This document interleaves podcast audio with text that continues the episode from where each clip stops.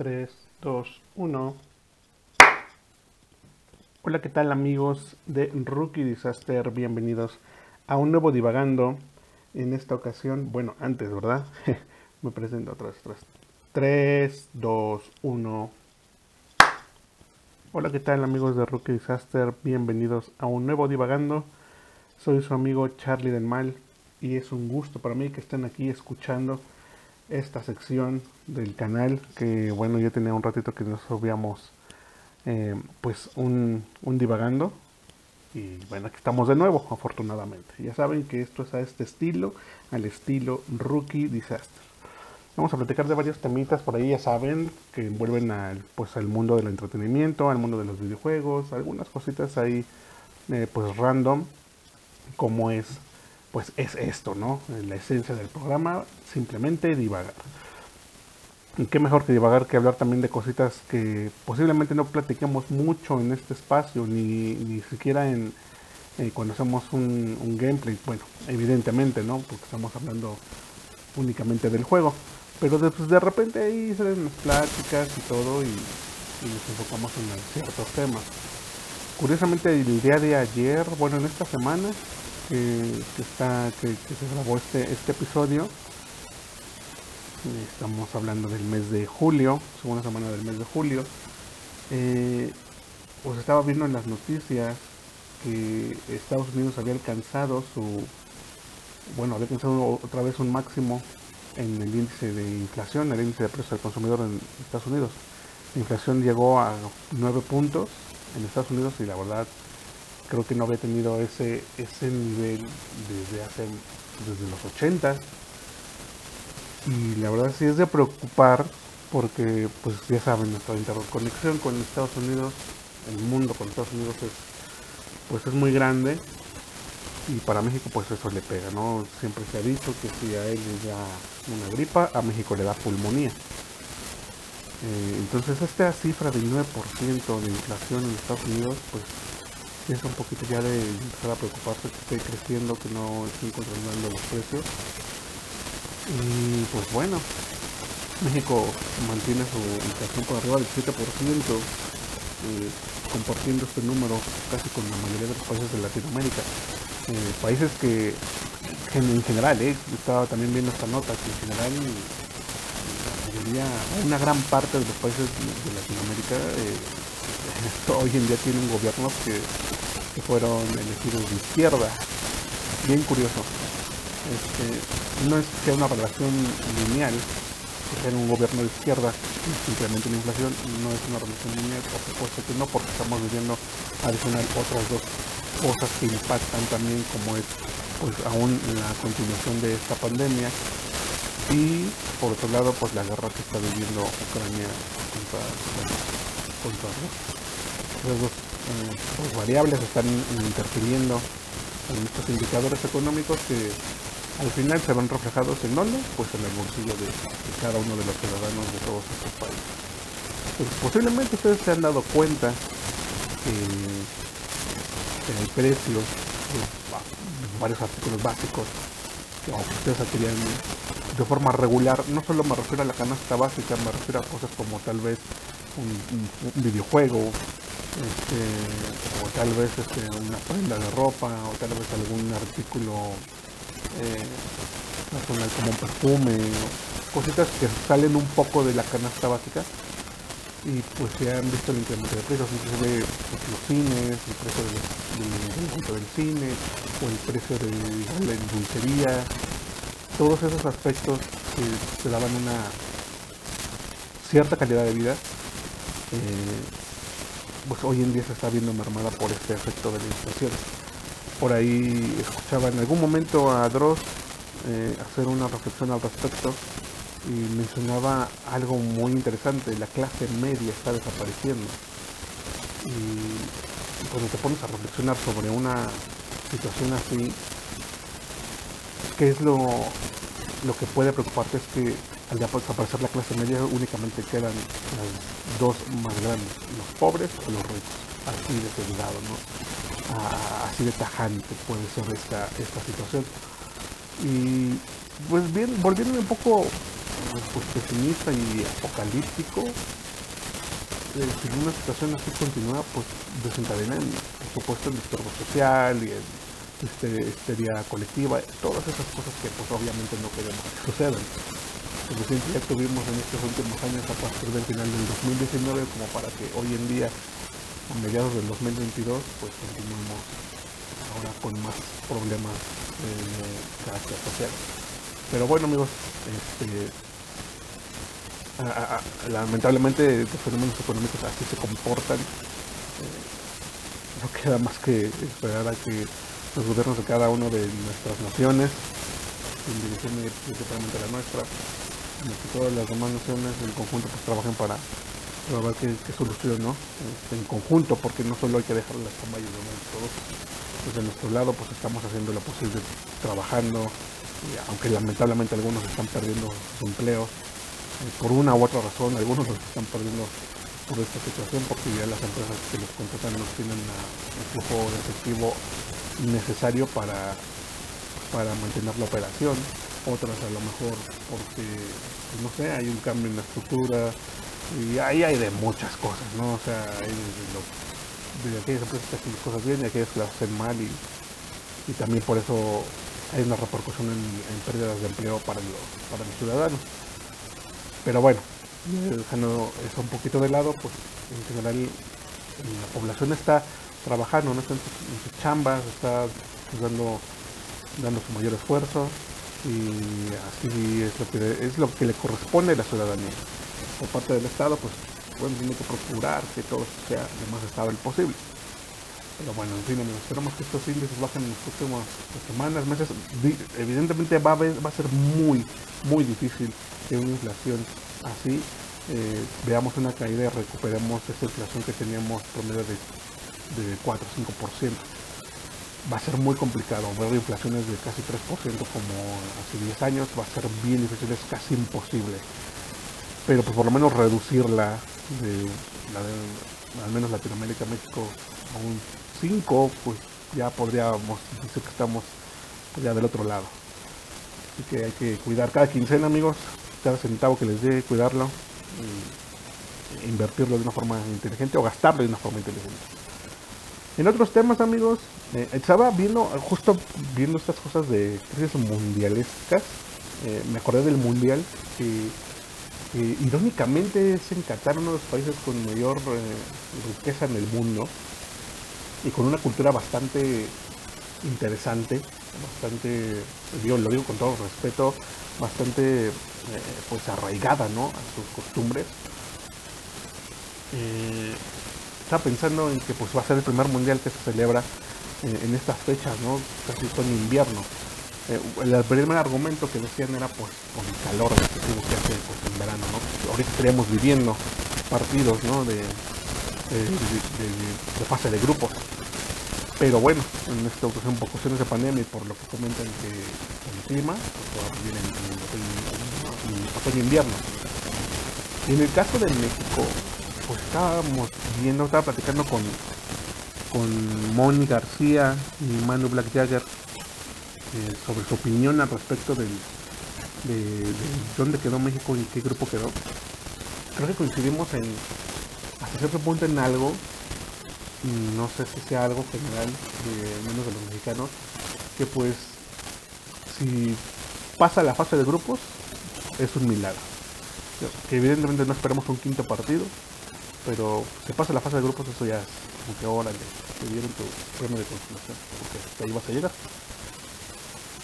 Eh, y viendo varias opiniones de otros de otros este, youtubers y de las notas en, en medios especializados en deporte, pues también veíamos esta parte de, los jugadores. Yo honestamente no soy fanático del fútbol, lo veo a veces en partidos de este calibre, partidos así de selección, a veces de finales de fútbol, pero no me interesan. Pero pues no conozco a muchos de los futbolistas que hoy en día están participando en la selección mexicana. Y pero algo que sí me he dado cuenta es que no escucho ese resonar de un delantero o los delanteros este, tan fuerte como en años pasados. Insisto, y no es que en años pasados viera yo más fútbol, ¿eh? casi mi consumo de fútbol, soccer en, México ha sido casi el mismo a lo largo de mi vida. Eh, pero yo llegaba a escuchar más, ¿no? Por ejemplo, en los 90, que fue en mi época donde yo crecí. Eh, de, pues, futbolistas, ¿no? De, este tipo de futbolistas como un El Matador, como Palencia, inclusive todavía me tocó un poquito de Luis García, todavía llegué a ver el último partido de Hugo Sánchez, eh, y así, varios futbolistas que, hoy en día son ya leyendas, ¿no? Casi, casi. Y una de las características que me di cuenta que tenían estos futbolistas, hablando puntualmente de los delanteros, era que se, formaron en barrio, que vienen de barrio, y que su, su competitividad dentro de la cancha pues, era igual de recia. Yo recuerdo un Palencia cómo jugaba, no es que esté diciendo que era un gran delantero, era un buen jugador hasta donde yo lo recuerdo haber visto. Pero lo que, lo que yo admiraba de él era que no se rendía, que lo tiraban y se levantaba, y empujaba y no se hacía chico ante el defensa que lo bajaba, a veces hasta con manía para que no, no siguiera atacando. Él, a, Cuauhtémoc, este, al Matador, todos ellos así como que le seguían cienas, todo es al Kikín, que metía goles cayéndose, todavía hasta él eh, veía que ese tipo de jugadores, y hoy en día pues siento, siento, salvo su, su opinión amigos, que cuidan de más todavía a los delanteros. Porque el delantero ya no quiere figurar. Todavía el Chicharito creo que tiene ese empuje que, que aún se, requiere. En algún momento le preguntaron a, Rafa Márquez si llevaría el Chicharito y dijo sí. Yo, si el director técnico de la selección, eh, claro que yo me llevaría el Chicharito. No lo pensaría. Entonces, recibir una opinión así de un futbolista como Rafa Márquez con la trayectoria que tiene, eh, también pesa, ¿eh? pesa mucho, amigo. Porque pues al final él está en el medio, él, sabe que ser campeón, tal vez no del mundo, pero sí de muchas copas internacionales muy importantes. Y, nota la, calidad que pueda llegar a tener un chicharito hoy en día, hoy en día. Entonces, siento que los delanteros de, que existen hoy no, no, no sé, no los, no los escucho mucho. Creo que por ahí hay uno que otro que no recuerdo su nombre, que no lo están convocando, no lo están llamando y dicen que es muy bueno. Insisto, no recuerdo su nombre y no quisiera mentirles. Y por otro lado, los defensas. Eh, veo que antes yo sentía y escuchaba mucho a la defensa, mucha defensa, mucha defensa. Y hoy no escucho nada. Entonces, no sé cómo nos vayan al mundial, amigos. La verdad, eh, no voy con tantas expectativas, siendo muy honesto, muy tristemente honesto. que México llegue a pasar la fase de grupos sería un milagro, daría por bien servido. Y hasta ahí. Eh, suena muy feo que lo que estoy diciendo, pero pues ni modo, así, así es y debemos de mejorar. lamentablemente a eso se dedican, ellos a eso se dedican. No es como que nos estén dando únicamente un show y digan, bueno, pues te voy a hacer el paro de verme jugar. No, tú te dedicas a eso, compadre. ¿Qué crees que yo te consumo? No deja de ser negocio para los jugadores ni para la directiva. Claro, estoy hablando de una selección mexicana, pero aún así se forman en el ámbito privado, con clubes privados, con dinero privado. Entonces es su chamba y tienen que hacerlo lo mejor. ¿Por qué? Porque curiosa e irónicamente, cuando llegan, no sé, los panamericanos, olímpicos panamericanos, son atletas que pues sí hacen ejercicio, practican su deporte, pero muchos de ellos se dedican a otra cosa. Muchos de ellos pues son estudiantes, pero no les pagan por eso. Es más, se van sin apoyo de la federación y, consiguen medallas, plata, incluso de oro. Y insisto, irónicamente, no se dedican a eso. Y la selección mexicana sí se dedica a eso. Sus jugadores se dedican a eso, viven de eso. Pero bueno, en fin amigos, ya veremos qué pasa en esos meses. Y pues ya estaremos platicando las impresiones que nos dio pues el Mundial de Qatar 2022. Otra de las cosas que estuvimos viendo y analizando en estos días, amigos, es el tema de Dragon Ball. Eh, Dragon Ball he visto que la verdad me he desconectado bastante. Medio quise ponerme al día con Dragon Ball Heroes, esos mini episodios de 11 minutos o menos. Pero o sea, me cuesta un poco. A pesar de que son episodios cortos y estos surgieron para, para promocionar el videojuego en Japón, se me hicieron interesantes cómo empezaron a unir universos y todo eso, pero empecé a recordar Dragon Ball Super, empecé a ver que pues el manga se va avanzado,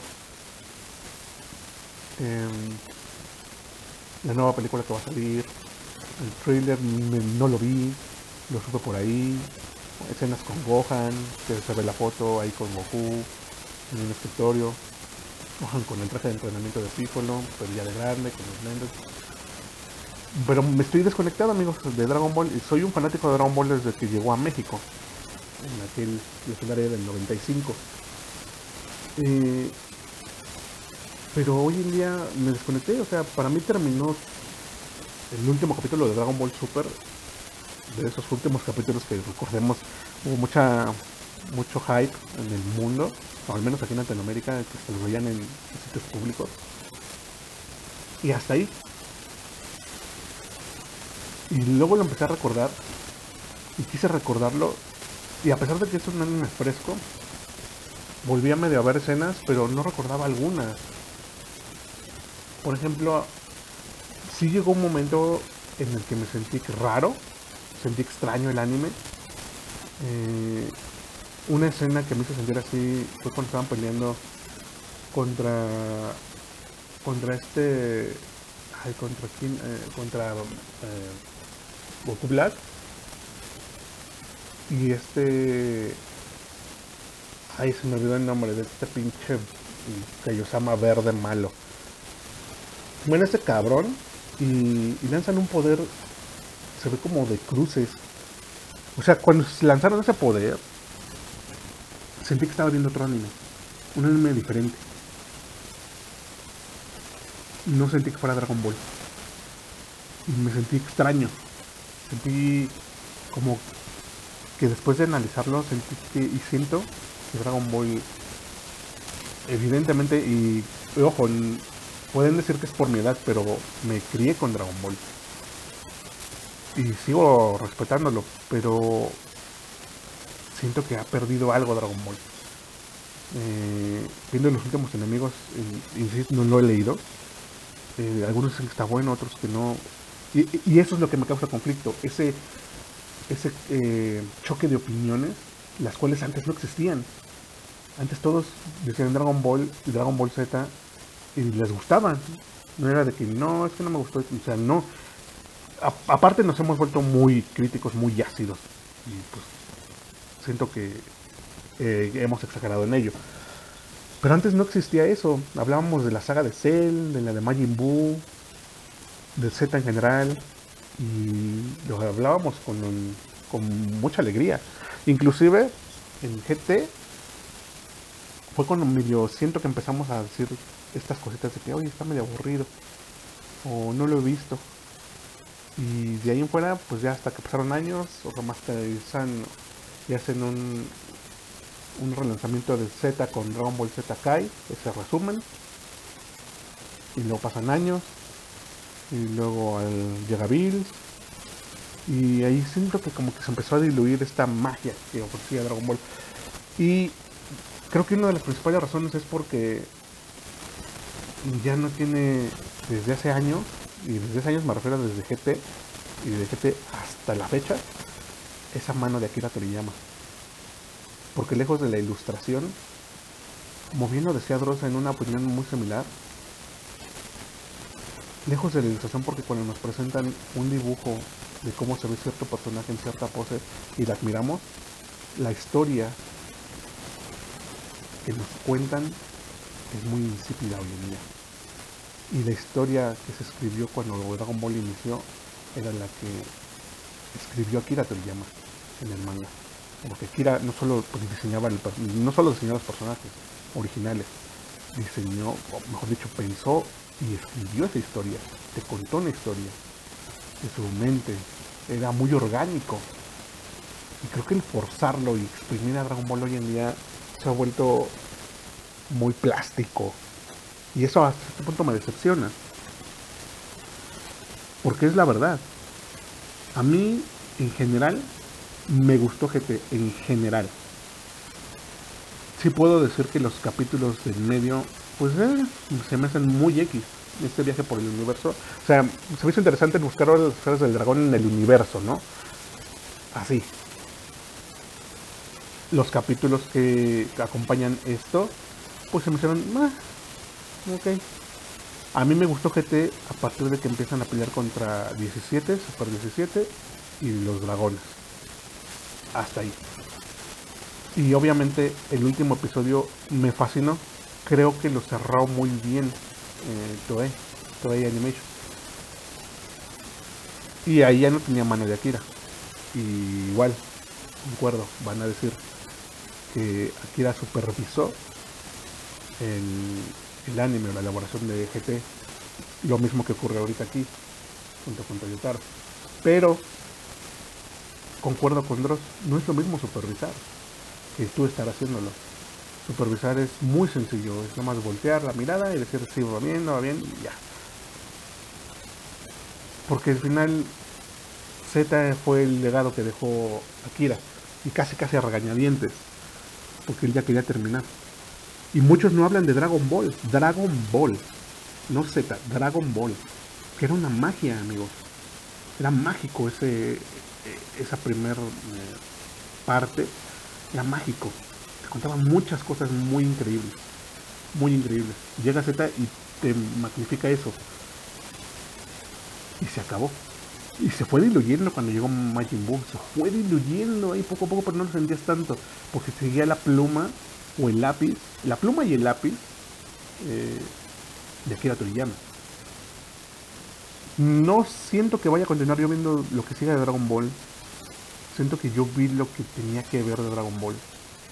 Y de igual forma, pues respeto ese trabajo que, que Akira Toriyama hizo de su puño y letra, tanto en ilustración, en dibujo, en diseño de personajes y en historia sobre todo, porque pudieron haber nos han presentado muchos fans eh, diseños de cómo se vería un Dragon Ball con el estilo de tal de One Piece o un estilo más acuarelesco, etcétera. Y se ven geniales y les quedan chingones, pero la esencia, amigos, siempre va a ser la historia que te cuento. Siempre. Puede ser una caricatura hecha en bolitas y palitos, pero si la historia te lleva a imaginar un mundo increíble o un universo increíble, con eso vas a estar por bien servido. Eso por, por parte de, de Dragon Ball, amigos. Este, y bueno, ¿Qué hemos estado jugando al respecto? Ah, que por cierto se filtró lo de Bandai, se filtraron supuestamente varias cosas de Bandai, entre ellas este, Dragon Ball Xenoverse 3 y un DLC creo para Dragon Ball Z Fighters. Entonces, saber si esas filtraciones son reales, al parecer sí. Y, también se filtró One Punch Man Fighters no sé qué, me imagino que es ser un juego de peleas de One Punch Man. Eh, y entre otras cosas, ¿no? De, de Bandai se los hackearon y y se filtraron esas, cuáles son los juegos que, vienen. Y de entrada, pues bueno, ¿qué, estamos, ¿qué hemos estado jugando, amigos? Hemos estado jugando ahorita el juego de las tortugas ninja, el lanzamiento del juego, que la verdad a mí me, gusta, me gustó mucho. Eh, sí lo siento un poco fácil, la verdad. la verdad lo siento fácil, sencillo, lo siento pues repetitivo. Digo, no es que en el pasado y en los 90 haya sido algo bien variado, ¿no? No, no, no, no. Pero, pero sí lo siento con una dificultad que hubiera sido mejor elevarla un poquito, ¿no? Me gusta el tema de que puedes generar un mapita, como si estuvieras jugando Super Mario World, te empieza a abrir un mapa y tú visitar diferentes puntos cuando quieras. Y por los personajes, ¿no? Está, está chingón que ya pelee Abril, que puedas usar el Maestro Splinter y que el diseño de las tortugas sea pues más o menos igual al de, al de la Arcadia de los, de los 90. Está genial, me gustó. Lo único que sí me causa un poquito de ruido es cuando juegas de a 6. Es un cagadero en la pantalla porque evidentemente si sales, si juegas tú solo, pues te aparece cierta cantidad de, de enemigos, de foot soldiers, o en general, ¿no? De, enemigos. Juegan dos, pues se incrementa un poquito para equilibrarlo. Imagínense, cuando entran las cuatro tortugas más Sprinter y Abril, pues obviamente el juego equilibra no puede meter nada más a dos soldaditos contra seis. Sería aburridísimo. Se le mete más, Entonces hace un cagadero. Ya no sabes dónde estás, dónde cayó tu personaje. Entonces, híjoles, eso a lo mejor sí. No sé, no, no, no me gustó tanto. Tal vez le hubiera salido hasta 4. Pero bueno, está innovador, está innovador. Y pues estamos moviéndole un poquito a. Pues a Fall Guys, amigos, ahorita que está. Pues, que ya es este, un free to play. Eh, ya lanzaron la semana pasada el skin del Chavo del 8. Y por ahí también van a lanzar el de Pushy, con los fanáticos del gatito, con dos versiones, con Pushy Unicornio y Pushy normal. Entonces estamos ahí medio dándole al Fall Guys, hay un ratito de entretenimiento, un poquito, ¿por qué no? Este, pues jueguen amigos, si no lo han jugado, jueguen y de las tortugas se los hiper recomiendo, como el de Battletoads también, el, se los recomiendo un poco. Por ahí dicen que van a estar produciendo ya también este eh, una de Robocop, un juego de Robocop, vamos a ver qué tal queda, ¿no? Este, entre otras cosas, Y por otra parte, por otra parte, eh, pues ¿qué vimos o qué hemos estado viendo en esta semana? Llegaron a la sección de entretenimiento, amigos. Eh, pues bueno, evidentemente ya vimos Thor, Love and Thunder. ¿Qué les puedo decir sin spoilear? Para los que no la hayan visto. Es buena, es entretenida, creo que pues bueno, al final eh, las películas de Thor van a tener esta, este estilo de este Thor pues medio, pues no cómico, pero pues sí un poquito más alivianado, eh, que así lo hemos visto, en, cuando un, única, bueno, tal vez en, eh, en la 2 de Thor tal vez ahí no tanto, pero pero me he dado cuenta de que lo que es este Guardianes de la Galaxia tienen un humor un poquito más así alivianado, más de bromas, etcétera, ¿no? Eh, me gusta, igual con un chingo de referencias a los, a los 80. Este, creo que eso lo van a estar medio continuando. Está padre. Eh, la película es muy buena. Muy entretenida. Eh, sí te cuenta varias cositas. Em, no, híjoles, es que estoy tratando de cuidar mis palabras para no spoilear, amigos. Este, pero creo que hay, hay varios um, aspectos, como lo está haciendo Marvel, eh, que, que hacen que esto crezca más, ¿saben? Crezca más y te lleven a pensar más cosas y digas, oye, entonces, ¿qué va a ocurrir con esto? ¿Qué va a ocurrir con aquello? Las escenas postcréditos, desde mi punto de vista, son buenas. Te dejan que pensar, inclusive hay una escena que no es postcréditos, que, que también te deja pensar casi al final. Y, insisto, te hace decir, ¿hasta dónde quieren llegar? Y después como que te cae el mente de, que pueden llegar a donde quieran, ¿no? Porque al final, pues así es el mundo de los cómics de Marvel, ¿no? Si llegaste a leer Marvel en los 90 y si no, y lo estás leyendo ahorita, te darás cuenta de que pues, es una inmensidad. Yo cuando era niño y empezaba a ver Marvel, yo creí que era muy lineal, ¿no? Decía, ah, aquí es el nuevo cómic de, no sé, de los Vengadores o el nuevo cómic de, de Iron Man o el nuevo cómic de tal, ¿no? Y creí que era una línea, ¿no? Que no se movía de ahí. Pero después empecé a ver que llegaban de diferentes historias y otra vez otro de Iron Man, otra vez otro de, los Vengadores y, de, los X-Men. Dices, pero ¿por qué, por qué esto? Por, ahora por qué este güey está haciendo esto? Ahora por qué está haciendo aquello? Y ahora por qué el dibujo inclusive es así? ¿Por qué ya lo están dibujando así? Que el dibujante ya se cansó de dibujar. O sea, no te pones a pensar que son diferentes dibujantes, diferentes ilustradores, diferentes eh, escritores y que son aprobados por Marvel, etcétera, ¿no? hasta que eres adulto o hasta que lo comprendes. Entonces creo que está ocurriendo lo mismo con el tema cinematográfico o el tema de... Sí, pues sí, cinematográfico y de la pantalla chica también. Eh, que puede ocurrir lo que sea, ¿eh? Ocurrir lo que sea. Y lo que nos deja en Love and Thunder, o al menos lo que me dejó es eso, ¿no? Eh, que digo, ya, venían, ya nos venían preparando para, para esto. Si lo vemos de una forma metafórica, el decir, mira, güey, aquí te entrego esto, pero entiende de que en algún momento esto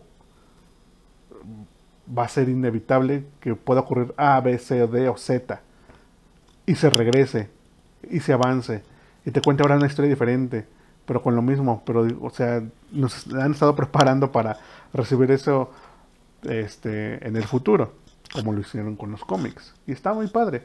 Entonces Love and Thunder Está divertida, las pinches cabras, digo, las han visto, está, de huevos, qué bueno que las pusieron. Eh, la primera viñeta reflejada exactamente como en un cómic está ahora en cine. Está, eso estuvo genial.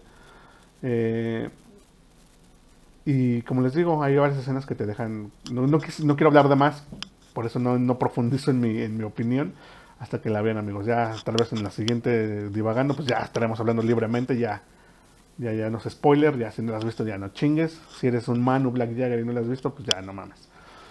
Y pues también igual vimos el final de Miss Marvel. Eh, la verdad este episodio me gustó mucho, muy similar a los primeros. Los últimos, penúltimos dos, pues como que me... Pues que al final es lo que le decía a Moni García platicando con ella, es... Ella me preguntaba sobre Moon Knight. Y le dije, pues mira, es que Moon Knight y Miss Marvel son historias que Marvel está contando de origen no es como un Hawkeye, que ya sabes quién es Hawkeye y ya sabes de qué puede ir la serie, ¿no? No te cuenta el origen de Hawkeye, pero te cuenta pues, alguna aventura de Hawkeye. Moon Knight, eh, Miss Marvel te cuentan orígenes del, personaje. Y si no tienes bronca con aventarte un poquito de rellenito que va del origen, este, pues chingón. Este, si no, pues vas a tener que aguantar. Eh, entonces, eso es dos capítulos eh, anteriores al, final, eh, creo que pues sí es el rellenito para explicar origen, que por cierto, igual sin hacer tanto spoiler, es creo la primera paradoja que Marvel integra en su universo del origen de un, de un personaje. Pues véanlo, para que vean a qué me refiero. Eso también está cabrón, porque pues ya meterse en esos temas, de por sí ya meterte con el tema del tiempo, con Infinity War y Endgame, pues ya era algo muy cabrón. Ahora meter, después meterte con el tema de los de los multiversos, es meterte con el tema de otros planetas ya era un pedo. Meterte con el pedo de unos de otros multiversos o del multiverso ya era cabrón. Y ya combinando multiverso más tiempo, le empezaba a reventar la cabeza. Y ahora meterle paradojas, o sea, ya son temas ya bastante duros de analizar. Se convierte casi casi en el motivo de análisis es una película más que el motivo de entretenimiento, pero bueno, eso ya es para los pinches exigentes como uno o algo amigos, pero si tú los disfrutas sin clavarte tanto, también está chingón. Eh, y Miss Marvel, en este último capítulo me gustó, muy bueno el, episodio.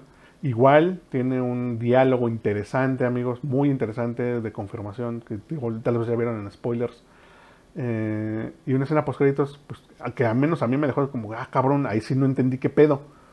¿Qué pedo, qué chingados pasó?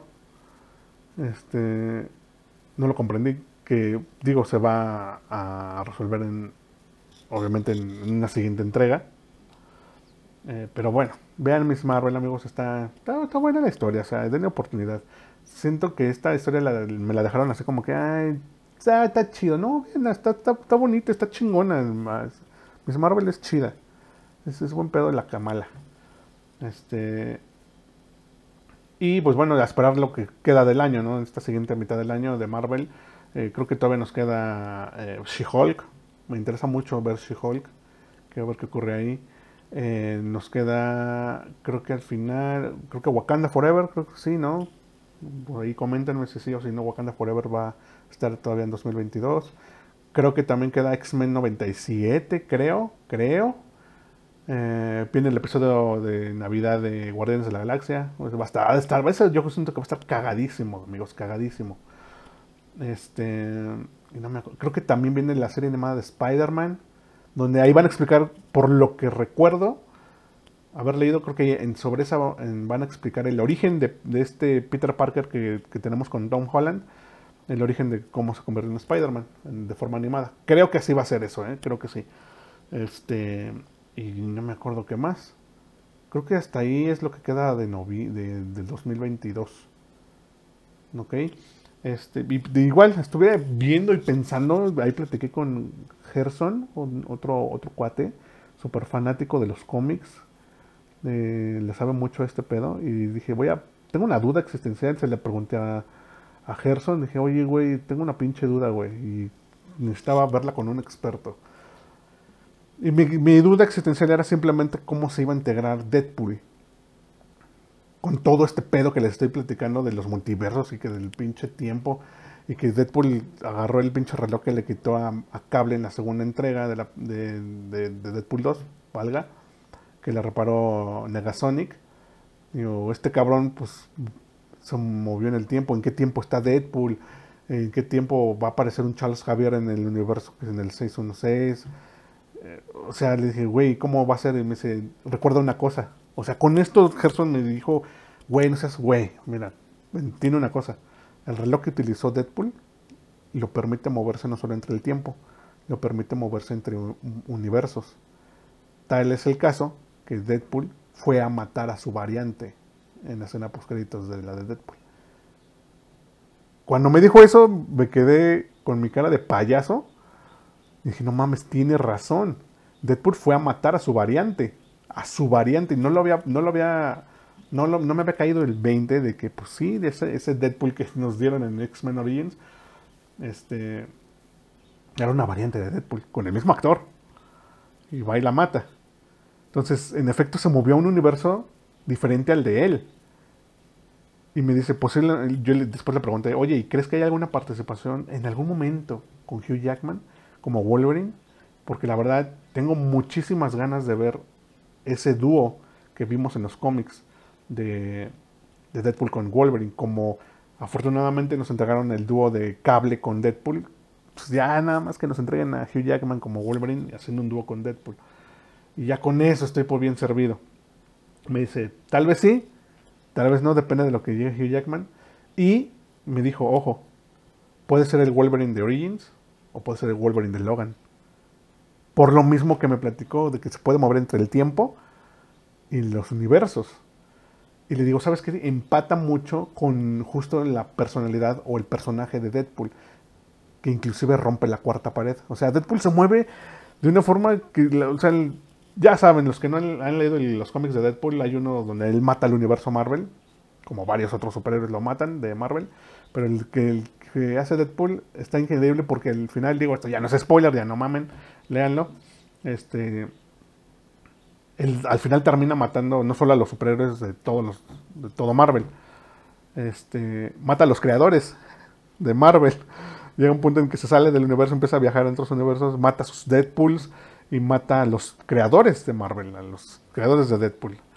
Entonces, esto que está ocurriendo con Deadpool puntualmente de Ryan Reynolds, adicional a que lo quiera mucho Marvel, y por lo que me cuenta Gerson es, tiene carta abierta para hacer lo que quiera con Deadpool. Ya, entonces, o sea, quedó resulta mi duda, me quedé bastante satisfecho con la respuesta y el comentario de Ger, se lo agradezco. Y pues nada más a disfrutar, amigos, a disfrutar este las siguientes entregas de, de, este estudio, que bueno, el que Disney adquirió y pues ya con los derechos de Sony, de bueno, de Fox, de Spider-Man, bueno, todavía Spider-Man ahí todavía no tanto, pero bueno, con X-Men y todo eso. Pues bueno, disfruten amigos, como, como lo hemos venido haciendo. Y pues nada más amigos, eso es todo lo que tenemos por, por este episodio de Divagando. Muchas gracias por habernos acompañado, por habernos escuchado. Eh, ya nos, escucharemos en los siguientes divagandos, igual en gameplays, ahí ya se los debo bastante, gameplays no he hecho, eh, en el canal veo puros divagando, un, tal vez haga un gameplaycito ahí de, de las tortugas, o de un Fall Guys tal vez, y listo amigos, soy su amigo Charlie del Mal, muchas gracias y hasta luego.